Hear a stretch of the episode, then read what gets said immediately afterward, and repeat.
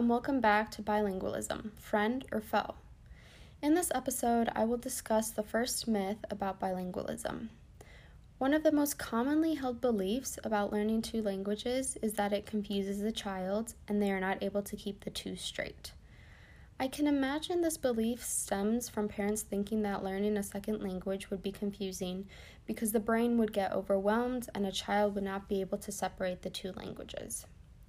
In fact, it is very common for children who are learning or know two languages to use them both in one sentence. For instance, a child may request mas juice, meaning more juice. In this utterance, the child used both English and Spanish and this could appear that a child is confused if they are using both languages in one sentence. However, this is actually very typical behavior of a bilingual individual and is called code mixing. This is perhaps counterintuitive, but researchers believe code mixing actually demonstrates that an individual can separate their two languages. When individuals do this, it is usually rule governed, meaning that grammatical structures are still followed and words are placed together in a way that makes sense. In fact, children are not the only ones who show this behavior. Code mixing is also observed in bilingual adults. So it's not just a behavior that children exhibit, which may cause people to think that they are confused. But adults do this too, and code mixing is thought to be a normal behavior of individuals who can speak more than one language. I know that I personally engage in this behavior. Sometimes, when talking with my mom who speaks Spanish, I will switch in and out of Spanish. My roommate and I also do this between ourselves and with some of our Spanish friends that we have, and which is a phenomenon that some call Spanglish.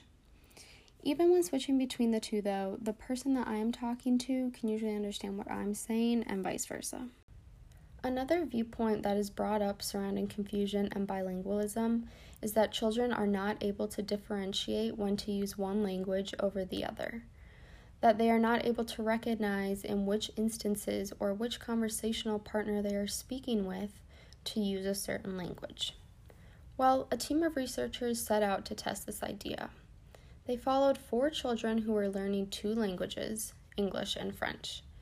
Each of these four children were introduced to a monolingual conversational partner who they were not familiar with. They did not know this person. This person spoke the child's non dominant language. Remember that this is the language that a person uses less often, known as their L2. Three of the four children spoke the language of the conversational partner and were able to differentiate which language to use. These children were able to recognize which language they needed to employ when speaking to the conversational partner. They could appropriately choose which language to speak with an unfamiliar person in a novel context. This does not support language confusion, as the children were able to adapt to their linguistic environment and change their behavior accordingly. Researchers have also been interested in how aware bilingual individuals are about their two languages. If there was language confusion, it might be thought that they are not able to recognize the structure of the two languages. The ability to think about and manipulate language is a set of skills called metalinguistic awareness. So, a study with bilinguals and monolinguals was conducted to assess the metalinguistic skills of each group. The bilingual group were Spanish and English speaking individuals, and the monolingual group were individuals who spoke Spanish but were in the beginning process of learning English. The participants were presented with grammatically correct and incorrect sentences and asked to evaluate them. If a sentence was incorrect, the participants were asked to make changes so that it would be correct. Some sentences were purely in Spanish, whereas others were mostly in Spanish but had a few English words within the sentence as well. For both groups, they were able to detect grammatically incorrect sentences. There was no difference shown here. However, the bilingual group, those who spoke both Spanish and English, showed a greater ability to correct the grammatically incorrect sentences. This shows that the bilingual individuals were aware of their two languages and had the ability to manipulate them by correcting the errors in the wrong sentences. Again, this does not support the notion that knowing two languages causes confusion or learning two languages causes confusion, as these children were able to correctly think about and review their language. Many children also go through what is called the silent period. This is also known as the pre production stage, a time early in language development when acquiring a second language. This is when the speaker is focusing on comprehension and is not speaking a lot, which is why it is called the silent period. If a child is not actively using the language, this could also be mistaken for confusion or just that the child does not know how to speak the language. However, this is quite common and normal for an individual who is learning a second language. During this stage, the child is taking in the language and spends a lot of time listening. Here, the focus is on comprehension, and although they may not be verbalizing, they are able to follow directions or requests. The silent period also varies depending on the age of the child. Typically, according to the American Speech Language Hearing Association, the younger the child, the longer the silent period. These periods can vary and they can last for months or even a year or more. With older children, it may last for a couple of weeks or months. So, I can see how this could be alarming to parents if their child is not speaking in one of their languages.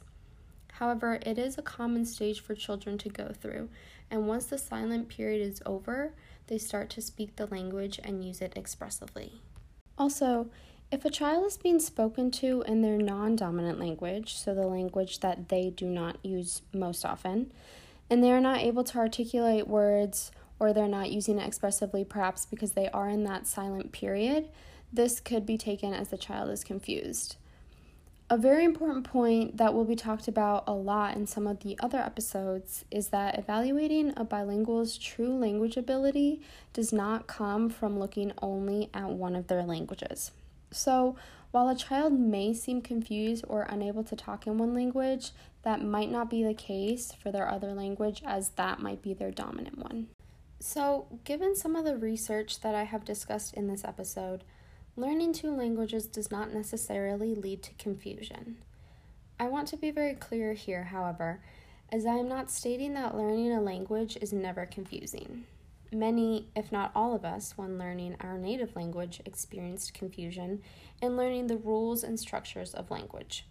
Making mistakes is a normal part of acquiring language. However, becoming bilingual does not necessarily add on confusion for an individual, nor does it mean that they will never be able to differentiate the two. Especially in children, there may be behaviors that look like confusion, such as code mixing or the silent period but are actually normal behaviors and part of the process of learning another language. And of course, it is important to note here that every individual is different. So, some may go through a longer silent period than others, and some may consistently code mix. I hope this episode was helpful and brought some attention to a commonly held belief surrounding bilingualism. Thank you for listening, and I hope you join me for the next episode discussing bilingualism and cognition. Thanks.